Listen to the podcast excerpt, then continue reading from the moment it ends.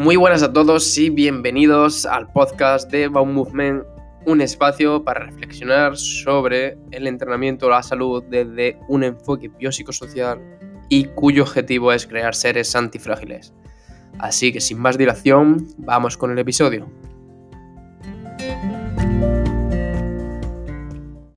Muy buenas a todos y bienvenidos a este episodio.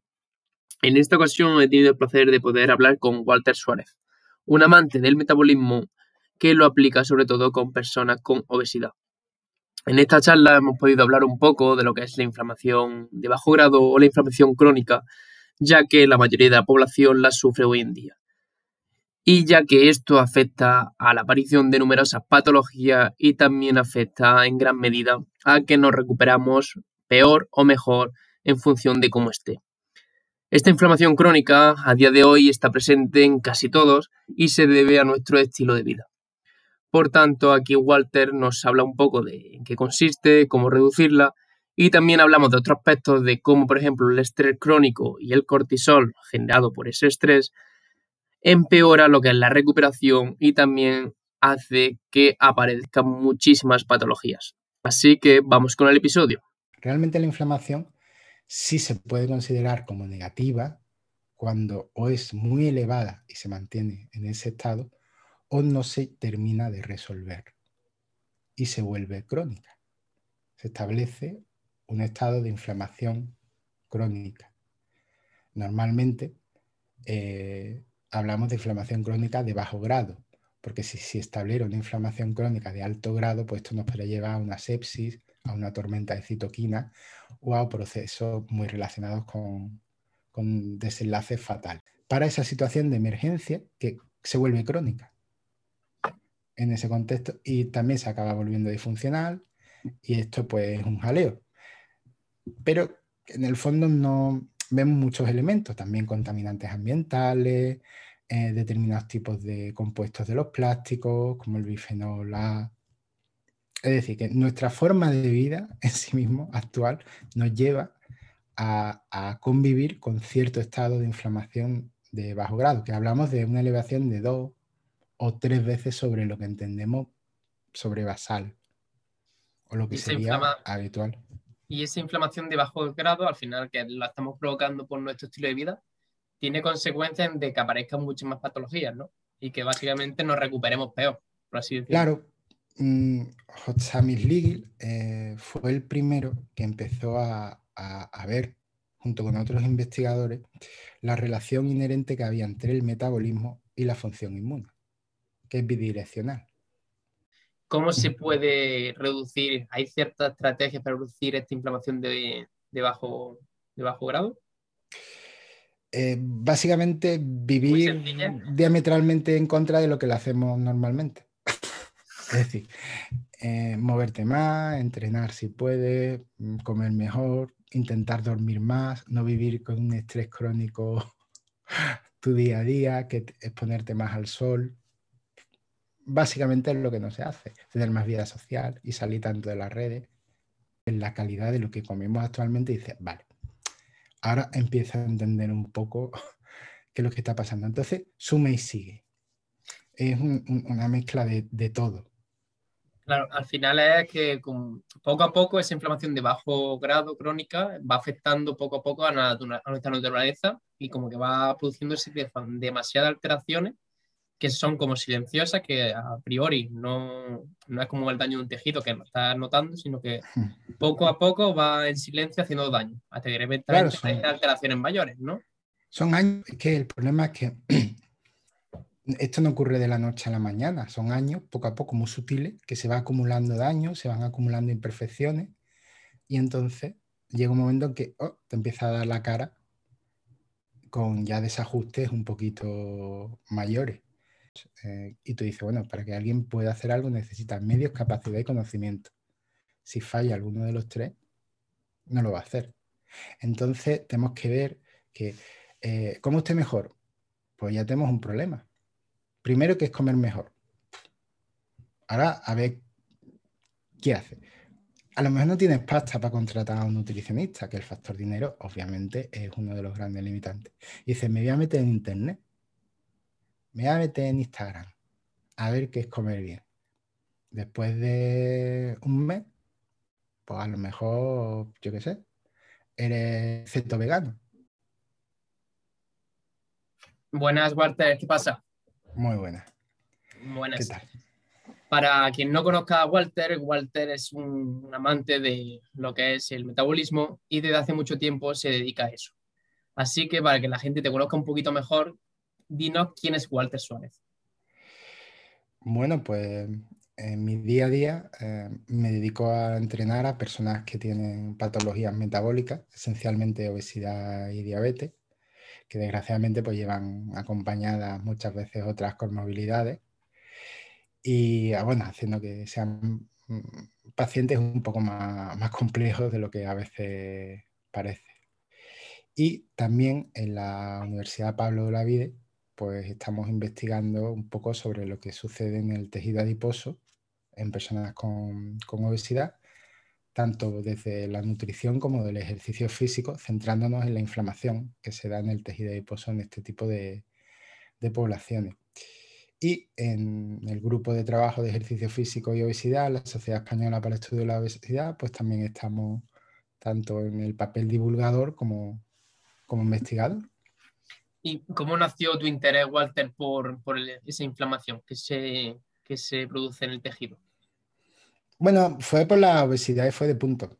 Empecé a leer, leer sobre el tema porque me gustaba la clínica bastante y me enganché. Y a partir de ahí, pues vas leyendo, vas leyendo, vas leyendo y en el fondo, pues actualmente la, obesidad, entendida como patología, se, observa como si fuera una, es decir, eh, hay un proceso de lipoinflamación. El tejido adiposo está inflamado, se vuelve disfuncional y todo esto pues conlleva una serie de alteraciones sistémicas que dan lugar al cuadro que referimos como obesidad actualmente que supone un mayor riesgo para el desarrollo de prácticamente cualquier enfermedad que quieras observar. Y esa inflamación, Walter, ¿tú crees que aparte de la obesidad se da bastante en la sociedad actual? Sí, sí. No es exclusiva de este tipo de poblaciones. Vale, pues si quieres vamos a hablar un poquito de lo que es la inflamación y lo que se, se conoce comúnmente como la inflamación de bajo grado para que lo entienda o alguien que esté escuchando el podcast, que sería como una pequeña definición de esa inflamación. La inflamación es una respuesta fisiológica normal y natural para, te voy a decir la canónica, y después vamos a matizar porque después no, no, es tan así. Se supone que es una respuesta del organismo frente a algo que perturba su equilibrio, como puede ser un agente patogénico, un virus, ¿no? una bacteria, o un daño tisular. Entonces hay una activación del sistema inmune que nos defiende de, ese contexto. Luego ayudará a la regeneración y cicatrización del tejido o tejidos dañados.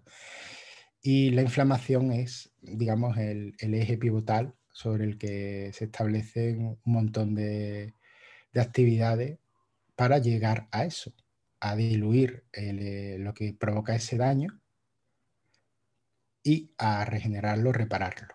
El problema es que, visto así, parece que la inflamación siempre es una respuesta negativa, algo negativo. Y actualmente sabemos que la inflamación es vital, por ejemplo, para el desarrollo de un tejido. Si queremos que el tejido adiposo se expanda por una sobreingesta alimentaria, pues necesitamos que se inflame. Y llamamos a esa inflamación healthy o saludable, cuando realmente es una contradicción, porque es que la inflamación en sí misma no debería ser ni saludable ni insaludable, es un proceso fisiológico más que nos ayuda a mantener un estado de equilibrio metabólico.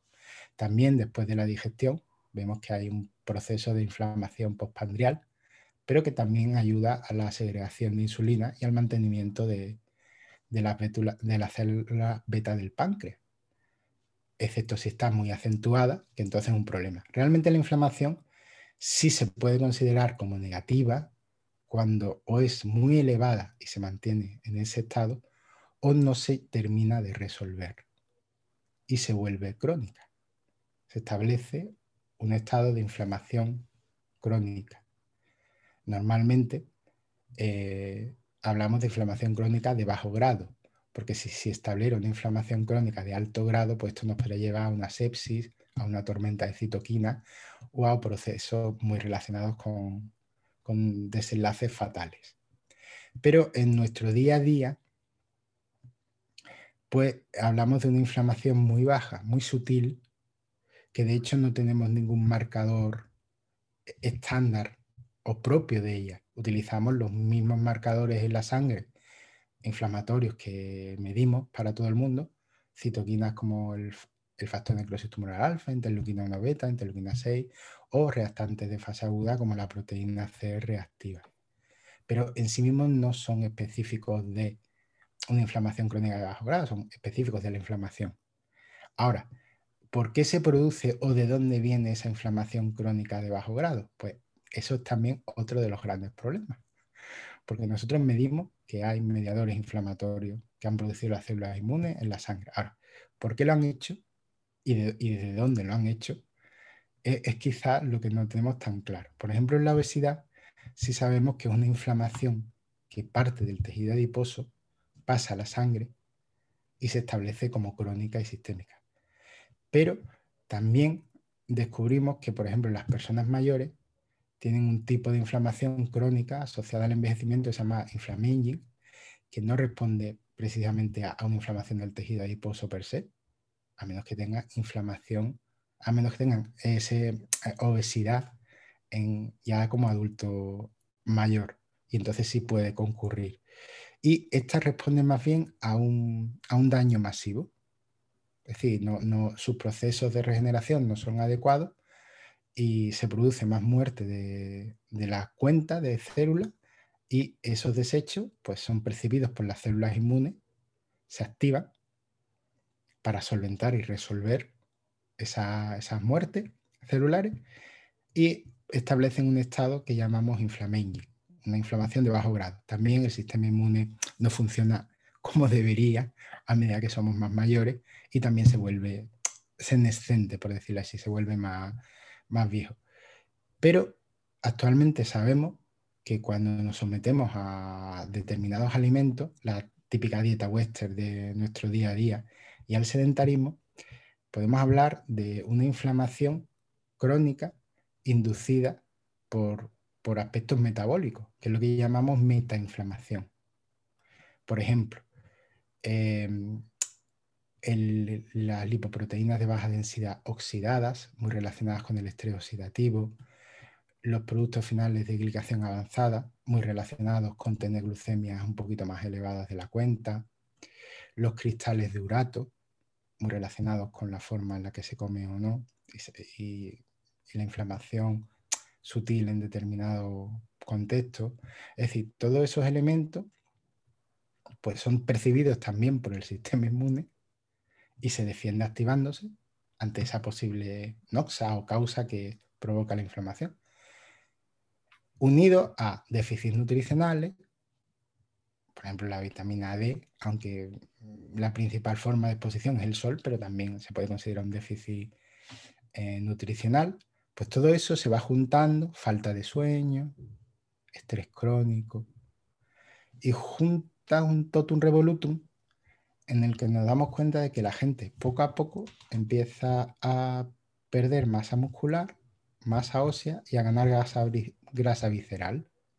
Empieza a acumular esa barriguita que decían de la felicidad, que al fin y al cabo el tejido adiposo visceral es una respuesta también al estrés es un tejido que responde rápidamente a, situaciones de estrés, sea una infección, sea un momento de lucha-huida, es una, una, grasa muy nervada, muy vascularizada que permite rápidamente el flujo de ácidos grasos cuando lo necesitamos.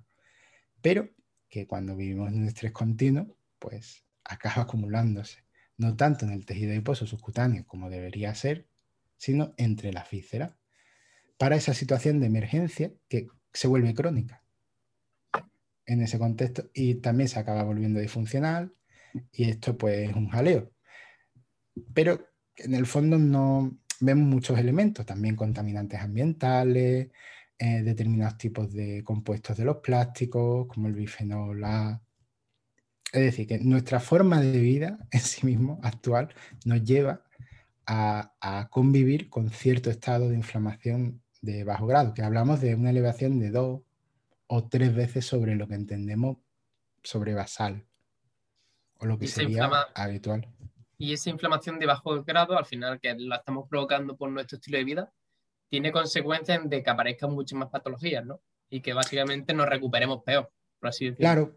Mm, Ligil eh, fue el primero que empezó a, ver, junto con otros investigadores, la relación inherente que había entre el metabolismo y la función inmune, que es bidireccional. ¿Por qué? Porque si el sistema inmune necesita energía, el flujo energético tiene que cambiarse. Entonces, la resistencia a la insulina es una forma muy eficaz de que tejidos metabólicamente más activos, como puede ser el muscular, no tomen tanta glucosa y esta vaya a las células inmunes que las requieren para sus acciones, en este caso proinflamatorias. También, como se va un poquito de mal el sistema inmune, empieza a elevarse el cortisol, con lo cual ya también tenemos un efecto deletéreo para la masa muscular y para el hueso. Y a su vez, las células inmunes necesitan iones como el calcio, el fósforo, el magnesio, con lo cual el hueso también se ve afectado por esta inflamación.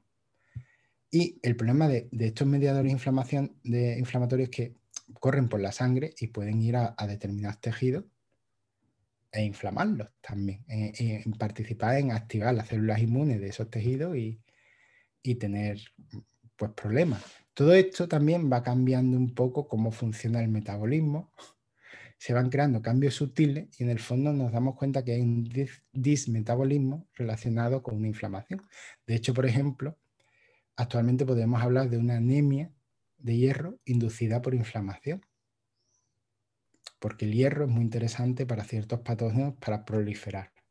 Con lo cual, cuando hay un proceso inflamatorio, lo primero que hace es que se estimula la lecidina, que es una hormona emitida por el hígado, y se inhibe la absorción de hierro. Claro, el problema es que esta inflamación crónica inducida por el metabolismo es estéril. No hay un patógeno que la esté provocando, pero las respuestas son similares. Con lo cual vemos gente que puede tener una anemia ferropénica que sigue tomando hierro y sigue teniendo anemia. Y dices tú, ostras, pues esto o era por un problema de absorción del hierro, que si queda descartado, pues era porque el proceso inflamatorio no te dejaba absorber el hierro adecuadamente. Y así podríamos seguir con muchos cambios sutiles que muchas veces no nos damos cuenta y que alteran nuestra forma. Además, si comemos un poquito más de la cuenta, también para desarrollarnos y crecer, eso va a requerir el uso de determinados microelementos, minerales, oligoelementos, que podrían estar haciendo otras cosas en otras reacciones, pero los estamos obligando a, a ponerlo. De hecho, una de las grandes paradojas de la obesidad es que pese a la hiperalimentación, eh, tenemos déficits nutricionales. Y decimos, ostras, estás comiendo mil calorías por encima, pero sin embargo tienes déficits nutricionales. ¿Esto cómo puede ser? Claro, ves la calidad de lo que comemos actualmente y dices, vale, ahora empiezo a entender un poco qué es lo que está pasando. Entonces, suma y sigue. Es una mezcla de todo. Claro, al final es que poco a poco esa inflamación de bajo grado crónica va afectando poco a poco a, nuestra naturaleza y como que va produciéndose demasiadas alteraciones que son como silenciosas, que a priori no, no es como el daño de un tejido que no estás notando, sino que hmm. poco a poco va en silencio haciendo daño, hasta que de claro, hay alteraciones mayores, ¿no? Son años, es que el problema es que esto no ocurre de la noche a la mañana, son años poco a poco muy sutiles que se va acumulando daños, se van acumulando imperfecciones y entonces llega un momento en que oh, te empieza a dar la cara con ya desajustes un poquito mayores. Y ese es quizá el problema, que lo que llamamos normalidad muchas veces son, vamos, tiene una amplitud bastante, bastante grande. Entonces, ahí hay una zona neutra que dices tú, bueno, es que aquí se están desarrollando las enfermedades que luego se manifestarán. pero que es como lo que hablábamos de índice de masa corporal. Obviamente tener un exceso de tejido graso es una situación de tensión metabólica y eso lo vemos, por ejemplo, en la insulina, en la leptina, en ciertas hormonas. Pero es que también dentro de lo que entendemos por peso normal o normo pesado o ligeramente sobrepesado, eh, ahí se pueden gestar un montón de anormalidades y no verlas en el día a día. Y si la persona fuma, bebe, pues claro, es que se van juntando cositas y dice, bueno, es que, es que estás acumulando un montón de, de, de eventos deletéreos de muy bajo impacto y, lo tiene. Bueno, ¿cuánta gente tiene hipertensión y no lo sabe? Porque no se la ha medido. O puede, o hay mucha gente que se entera que es diabético de punto. Que no lo sabía siquiera. Creo que la frase era tuya de hace unos años que dijiste que el delgado obeso. O, era algo delgado, metabólicamente enfermo. Bueno, es, más común de lo que, de lo que parece. ¿Qué, sería eso? Hablando un poco para que la gente lo entienda. Eh, un exceso de acúmulo a nivel de grasa visceral, entre las vísceras. Es decir, no tanto a nivel subcutáneo, en, lo que ya sería por debajo de la piel, sino eh, entre las vísceras. Gente que empieza a tener más barriguita de la cuenta. Normalmente las barrigas tú puedes verlas de dos formas. La que es una barriga así un poco más amorfa y la que, y la que parece que está inflada, que es como una pelota esa barriga tipo pelota realmente es porque la grasa visceral está empujando la pared abdominal y por eso estás viendo lo que es la barriga. Bueno, de hecho muchas veces em, las personas con obesidad tienen diástasis del resto abdominal, que no es solo en embarazadas, sino que los puedes ver, lo puedes percibir ahí. Entonces cada vez notamos que hay más acúmulo de grasa a nivel visceral. Y, no solo a nivel visceral, sino después en otros tejidos, que eso es un problema en el tejido muscular, en el tejido hepático, en el tejido renal, en el tejido cardíaco. Entonces, eso también hace que nos demos cuenta de que algo no está funcionando. Bien, ni a nivel metabólico ni a nivel inmunológico. Vale. Y Walter, para dar un poquito de como de optimismo, ¿cómo se puede reducir? ¿Hay ciertas estrategias para reducir esta inflamación de, bajo, de bajo grado? Eh, básicamente vivir diametralmente en contra de lo que le hacemos normalmente. es decir, eh, moverte más, entrenar si puedes, mm, comer mejor, intentar dormir más, no vivir con un estrés crónico tu día a día, que es ponerte más al sol. Básicamente es lo que no se hace, tener más vida social y salir tanto de las redes. Mm. Son cosas tan sencillas, tan baratas y que es tan fácil decir, pero después yo creo que el 10% lo eh, cumple. No, y aparte que, em, que muchas veces tenemos que hablar de, conceptos de determinantes sociales de las enfermedades, que vivimos en un ambiente que favorece la proliferación de enfermedades y que es muy difícil salir de él. Es decir, yo le puedo decir a alguien, pues gane usted más dinero y tenga más tiempo libre y será más feliz. Y dice, pues claro, puta madre, eso todo el mundo lo sabe. Pero eso cómo se hace. No, hay cosas que no dependen. Es que el problema es que muchas veces centramos la salud en los individuos y cuando vivimos en una sociedad tenemos que entender que hay cosas que no dependen exclusivamente de lo individual. Entonces cuando dice a la gente lo tipo de, si quieres esto lo conseguirás, ¿no? Estos mensajes tan, tan de coach eh, y tú dices, bueno, para que alguien pueda hacer algo necesita medios, capacidad y conocimiento. Si falla alguno de los tres, no lo va a hacer. Entonces tenemos que ver que, eh, ¿cómo esté mejor? Pues ya tenemos un problema. Primero que es comer mejor. Ahora, a ver, ¿qué hace? A lo mejor no tienes pasta para contratar a un nutricionista, que el factor dinero obviamente es uno de los grandes limitantes. Y dice, me voy a meter en internet, me voy a meter en Instagram, a ver qué es comer bien. Después de un mes, pues a lo mejor, yo qué sé, eres ceto vegano. Y dices tú, bueno,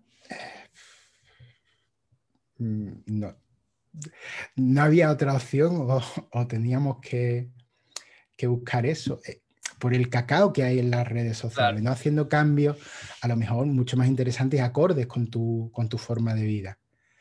Entonces ese es un problema, que incluso lo de muévase usted más es también un poco queda ambiguo o, o entrene, entrene, entrene que, ¿cómo? voy a un gimnasio y que me pongan como un idiota media hora la bicicleta y luego hacer el clásico circuito, o, claro. Entonces, aunque decimos eso, eh, son también medidas que complejas para mucha gente, incluso lo de sacar una hora para entrenar, hay gente que es complicado. Que yo sé que muchas veces la gente dice, no, no, pero si uno quiere, la saca. Yo conozco a gente que no la puede sacar, que trabajan 12, 14 horas al día. Están súper puteados, pero es que es, lo que es la realidad que tienen ahora mismo. Y luego se tienen que encargar de los niños y tú dices, saca tiempo para entrenar. Y dices tú, hostia, es que es fácil decirlo. Eh, y, ¿no? y tú ves los coaches, no, porque si tú quieres, le das prioridad a la vida y dices, yo, es que medio es capacidad de conocimiento, que hay veces que, lo siento mucho, pero que, que esa persona a lo mejor llega el fin de semana y necesita dormir. Porque está quemado, está reventado. Entonces, hago este ejercicio físico. Hostia, es que igual su problema no era no era el, ejercicio físico, era todo lo que tenía detrás. Entonces, no sé, muchas veces creo que, en las redes sociales eh, eh, la gente no, atiende a la realidad que se puede percibir en la calle. O sea, que entrenar a alguien con tiempo libre, que pueda, que pueda comer como le... oye, pues eso es fantástico. Eso lo quiere todo el mundo, pero mm, Mm. Ahora gente rayada, gente... yo, he estado con gente que, que, que le daba vergüenza salir a la calle.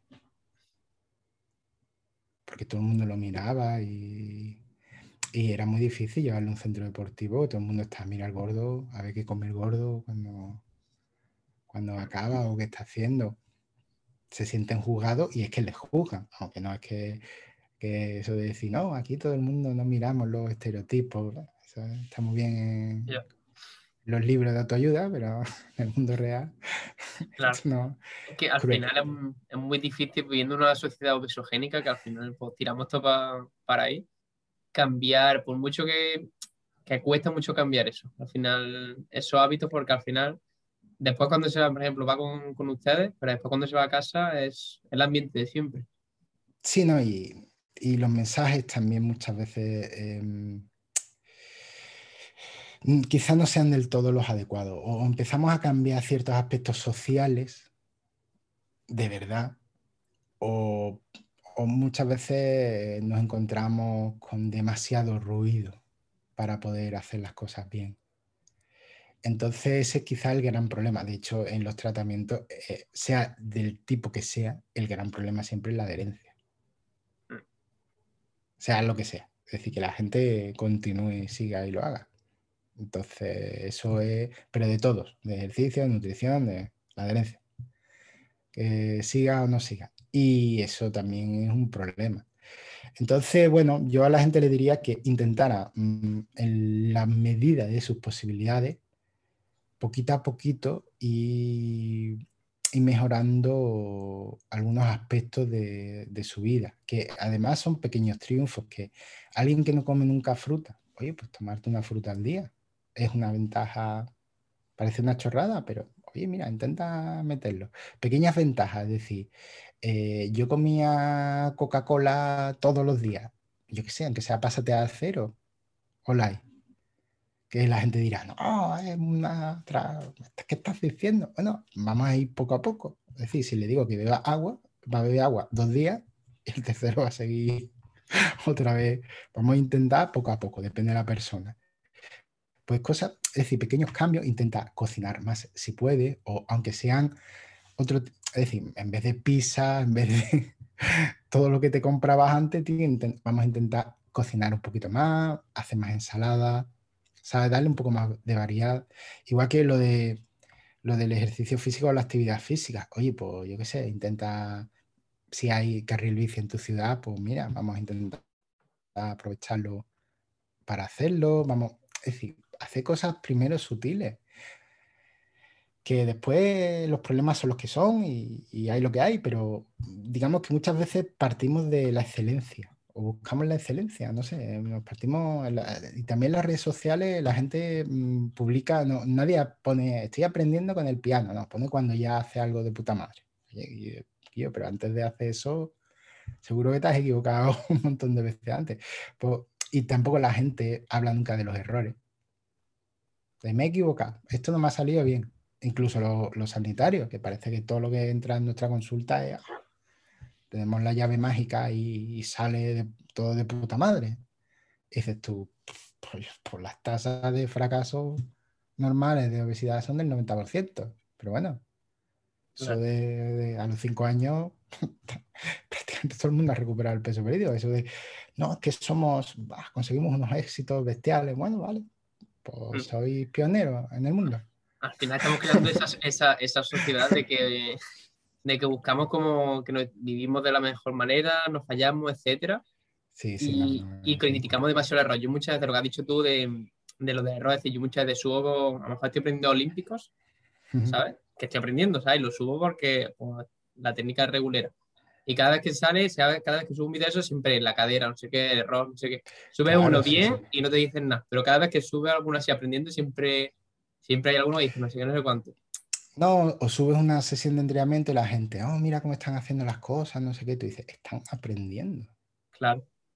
lo, ideal es, ellos van a seguir haciendo esto o se van a ir mañana haciéndolo perfecto muchas veces tenemos que entrar a considerar otro tipo de valoraciones.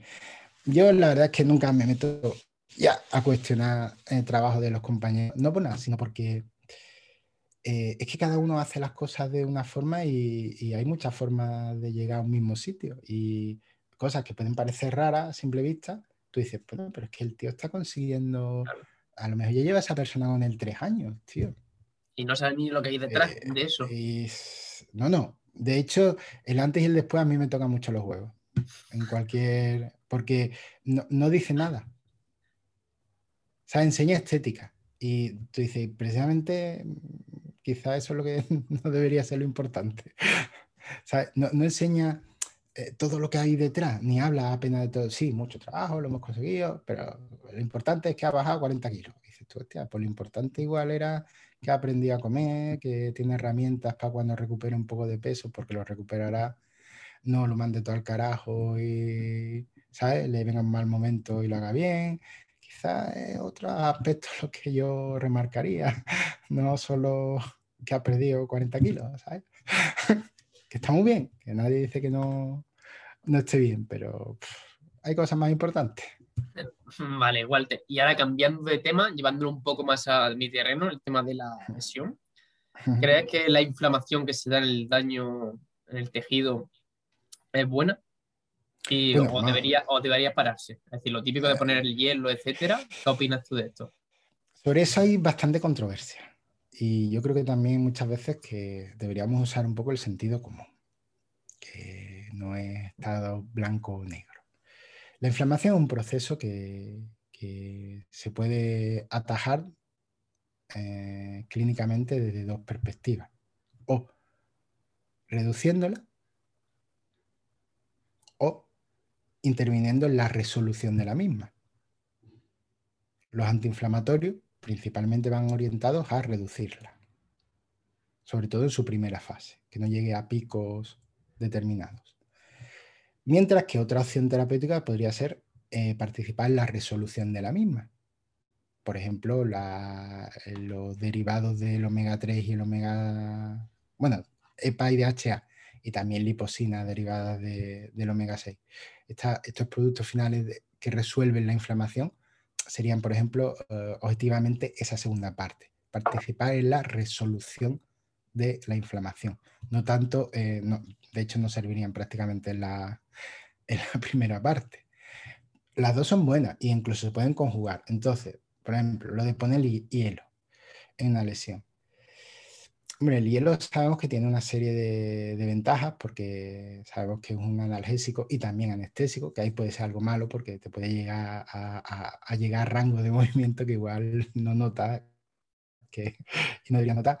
Pero obviamente va a cortar la inflamación y va a limitar en parte el edema, aunque sabemos que el edema es necesario. De hecho, el, líquido del sudado incluso también es muy rico en fibroblastos y en factores de crecimiento, que no es que no, no, te hinchas porque sí, y no solo para facilitar la llegada de células inmunes. Entonces, todo esto dependería de la persona. Si esa persona parte con una inflamación de bajo grado o ya lleva una enfermedad que conlleva inflamación, pues ahí tendríamos que entrar a valorar hasta qué punto usar farmacología o usar hielo, que podría ser interesante en ese caso concreto porque se puede disparar demasiado el proceso inflamatorio, porque no está bien del todo bien controlado. Es como, por ejemplo, eh, la fiebre. La fiebre es una respuesta natural a una infección, pero si una persona tiene inflamación crónica de bajo grado, eh, seguramente se le dispare a niveles más altos de la cuenta. Entonces ahí nos podríamos plantear el uso de utilizar antipiréticos, que en realidad los antipiréticos son antiinflamatorios, no, no, son otras cosas. Pues esto es igual. O también el dolor. Hay gente que dice, que es que me duele mucho y a lo mejor me pongo hielo y por eso consigo dormir. Pues tú dices, ostras, pues entre mandarte un ibuprofeno y que te pongas un ratito hielo y puedas dormir, yo tengo que sopesar también que es más interesante. Entonces, claro, aunque ahora está, está muy de moda atacar el hielo, también depende de qué estrategia de hielo use. No es lo mismo si es la bolsa de guisante, no es lo mismo un gel o no es lo mismo ya tener eh, instrumental para mantener hielo constante, eh, fría la zona constante durante X tiempo. Entonces, es como todo. Yo no lo veo blanco-negro. Yo veo que en gente joven, que no es una lesión gravosa, por ejemplo, en tipo 1, ¿sabes? Quizás no, no sea necesario en otros contextos, pues se podría valorar un poco la idea o no de, aplicar frío. No, mucho tiempo, no todo el rato, ni mucho menos, no cada X tiempo, bueno, sino momentáneamente, podría ser interesante. También el problema que tenemos es que muchas veces los modelos de estudio que usamos son esencialmente animales, porque a menos que hay pocos humanos, porque excepto en clínicas que, que hacen varios estudios, pero son N muy pequeñitas y claro, no, nos hablan de toda la realidad que nos podemos encontrar en una, en una clínica real, ¿sabes? Que no son deportistas o no son gente que, que está ahí. Entonces, bueno, las extrapolaciones ahí son complicadas. El hielo en modelos animales sí es verdad que ha demostrado no ser ni mucho menos lo más eficiente. Pero vuelvo a lo mismo. Eh, claro, en un contexto específico que no hay, por ejemplo, si dijera, oye, voy a hacer un estudio de hielo en ratones diabéticos que sí tengan marcadores de inflamación potentorro, a ver qué pasa. Pues el resultado no, está tan, no es tan negativo. Entonces, eso es lo que me refiero, que yo no lo veo mal ni lo veo bien. Simplemente, ¿qué tengo delante? Pues igual puede ser interesante aplicar hielo, igual no. Vale. ¿Y mm, cómo crees, decir, lo que hemos hablado antes, la inflamación crónica de bajo grado, que al final está presente en la sociedad actual, ¿crees que esa inflamación crónica, por todo lo que hemos hablado, va a empeorar la recuperación, el proceso de recuperación de una lesión? Por supuesto. Eso de, de cajón. Porque el sistema inmune ya está activado. Entonces puedes provocar alteraciones en la zona. Entonces, obviamente es un retén. Además que ya partes con más cortisol de la cuenta, partes con otras hormonas un poco más acentuadas. Y la insulina, por, lo que sabemos, es importantísima para la regeneración de, lesiones. Bueno, digamos que el metabolismo es importantísimo, tener un buen metabolismo es importantísimo para la regeneración de lesiones. Y esta relación del inmunometabolismo, pues también. Con lo cual, estar bien es muy importante para que las lesiones se curen adecuadamente. Y igual estar hablando un poco sobre el cortisol, que está tan presente en nuestro día a día. ¿Cómo, ¿Cómo, afecta el estrés al sistema inmune? De forma general, un Bueno, digamos que, que las reacciones de lucha-huida eh, están ahí. De hecho, el, el, humano es uno de los pocos animales, sino el único que, puede simular en su mente escenas de lucha huida sin que se estén provocando. Por ejemplo, yo qué sé, hasta a punto de pillarte un coche y claro, en ese momento pues se activan toda una serie de mecanismos, no te pilla y bueno, pues tienes suerte. Pero después llega, lo cuentas otra vez en el trabajo, mira, mira, mira, los pelos como, como escarpias. Y tú mismo estás buscando otra vez. Y a lo mejor cuando te estás acostando estás con el run run, el run run, el run, y vuelves otra vez a, a hacer pequeñas simulaciones que para tu cuerpo no son tan simuladas. Entonces el estrés crónico es un problema porque genera una disfunción metabólica y también una disfunción inmunológica. Porque digamos que te está poniendo en una situación que tu organismo está a la que salta. Y eso con el tiempo, mantenido de forma crónica, lo vuelve disfuncional. Entonces es muy importante. De hecho, eh, por ejemplo, una figura muy poco valorada es la del psicólogo en muchos ámbitos. Por ejemplo, en la rehabilitación de lesiones en deportistas, el psicólogo debería estar casi por defecto y muchas veces es un ausente. Y en un deportista que iba a competir y que no puede y que se le hace el mundo, se le viene abajo el mundo, no estaría nada más que alguien le pusiera un poquito los pies sobre la tierra y le ayudara, porque esas noches sufriendo, sin dormir, sin... Y tú, pues muy bueno para la recuperación, mm, esto no va a ser. Entonces, claro, eh, hablamos de estrés crónico, pero parece como si lo tuviéramos que resolver nosotros mismos. O tómate un orfidal. Bueno, pero esto no, esto no, va así. Entonces es complicado. Eh, yo, yo pienso que, que hay una figura que se le da poca importancia, es el psicólogo. Que, mm, que por lo menos, aunque los problemas no vayan a desaparecer, pues no tiene la varita mágica y dice, ¡ping! Ya, ya tienes trabajo y más dinero. Por poner un ejemplo. Sí, sí puede ayudar a que eh, te los tomes de otra forma y puedas sobrellevarlos mejor. Y si en ese momento te da un proceso lesional, ¿sabes? Se produce un proceso lesional, pues eh, por lo menos que las cosas vayan un poquito mejor. Sobre todo eso, tener herramientas para cuando las cosas no van bien. Claro. No, cuando van bien, no, pues, cuando van bien, van bien. Respondió tú a la siguiente pregunta. La siguiente pregunta era que cómo afecta la recuperación y estrategias para, para cómo podemos como, como remediar un poco ese estrés. Pero ya has hablado tú de esa figura que es bastante importante y que no se tiene mucho, muy en cuenta hoy en día, que es el psicólogo. Y lo peor es que yo creo que el 90% de la población vive con estrés crónico, que ese es el gran problema. Más pongo problemas de sueño, aburrete.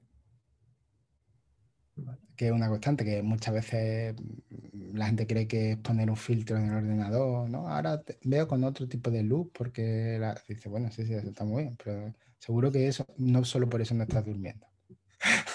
¿Sabes? Que eso puede ayudar, pero te aseguro que no, que no, que no era por eso solo. Vale, vale. Igual te hará otra de las cosas que se suele hacer uh, día a día y que se sigue recomendando casi todos los días en las clínicas es el uso de colágeno. Eh, ¿Por qué mm, no es tan bueno para la recuperación alimentarnos con este colágeno artificial?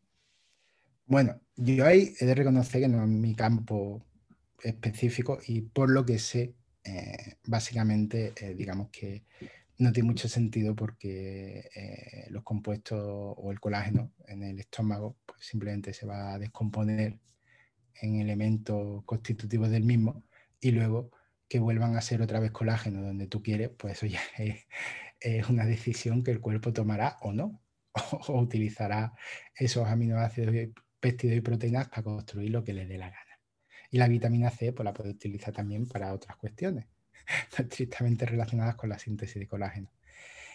Pero desconozco, de verdad que no lo sé, si hay alguna formulación específica que pueda que sí pueda tener algún, algún sentido.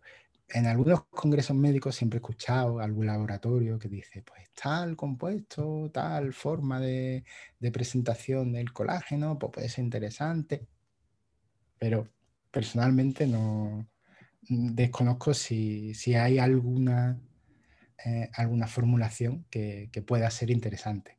Lo que venden normalmente eh, de forma típica mm, no, tiene mucho sentido porque una vez que se supere la digestión, ya, ya ahí come más proteína y, no te rayes, que va a ser más fácil, la verdad.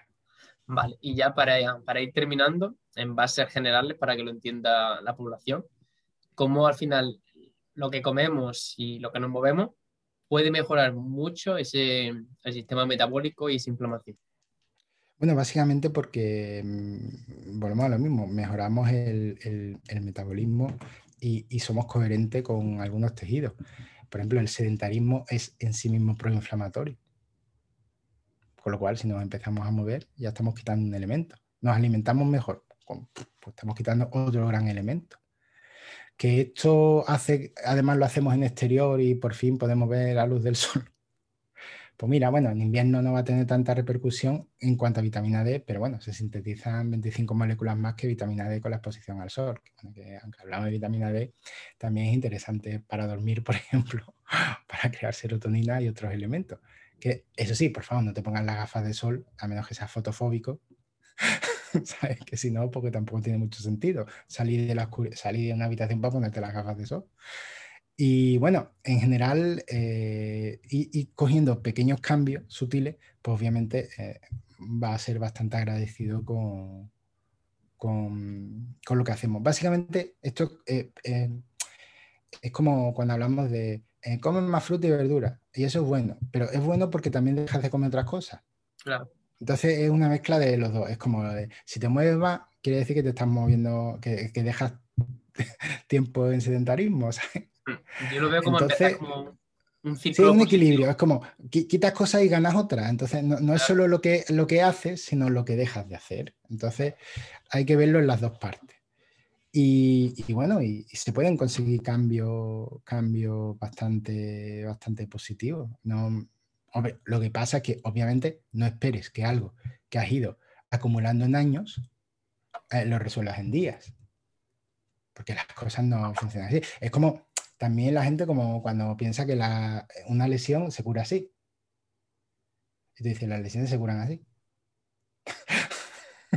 no, no, es lineal, no es voy bien, bien, bien, bien, bien, bien, bien, bien, bien, bien siempre bien. Hombre, no. Hay momentos que uno va un poquito peor, un poquito mejor, un poquito peor, un poquito mejor. Creía que estaba bien, pero de repente hay una bajada. Pues esto es igual, que es como todo, es un proceso que tiene sus altibajos y hay que hacerlo poco a poco sin desanimarse y sobre todo intentar buscar buenas fuentes de información. Y aquí, pues en las redes sociales, sí hay gente que, comparte buena información. E, entre otras cosas, mirar, A, que no te quieran vender nada, B, que sean autocríticos y que no digan, lo sé todo, o yo tengo razón, y los demás se equivocan, por supuesto, porque entonces, ¿sabes? Lo puedes tirar. Y sobre todo que, en este sentido, que, te digan de dónde sacan la información.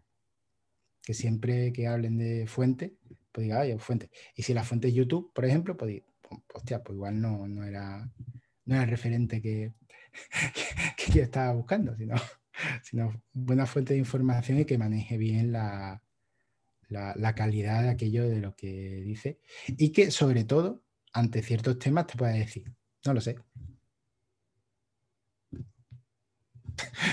No, no decir lo típico, es complicado, hay que... no, sino directamente, no lo sé. Que hay veces que te pueden preguntar cosas y tú dices, no tengo ni idea. me, parece muy interesante la pregunta, pero no, tengo ni idea. Totalmente.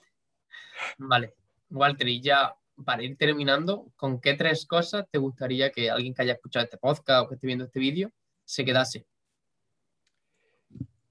¿Con qué tres cosas? Bueno, eh, la primera es que deberíamos cambiar nuestra forma de, ver y vivir. Eso es lo primero. Porque sin darnos cuenta, em, estamos perdiendo más de lo que estamos ganando. Es decir, estamos cambiando la felicidad por placer, estamos viendo el ocio solo como algo que se hace en casa y no como algo que se hace más fuera, aunque sea ir al teatro, ir al cine o a cualquier sitio, moverse más.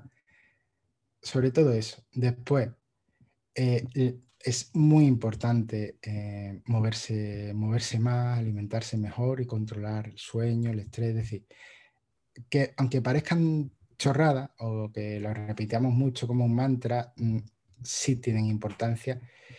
Y sobre todo que las cosas tanto para bien como para mal necesitan tiempo, no van de un día a otro, tanto los procesos deleterios como los procesos positivos.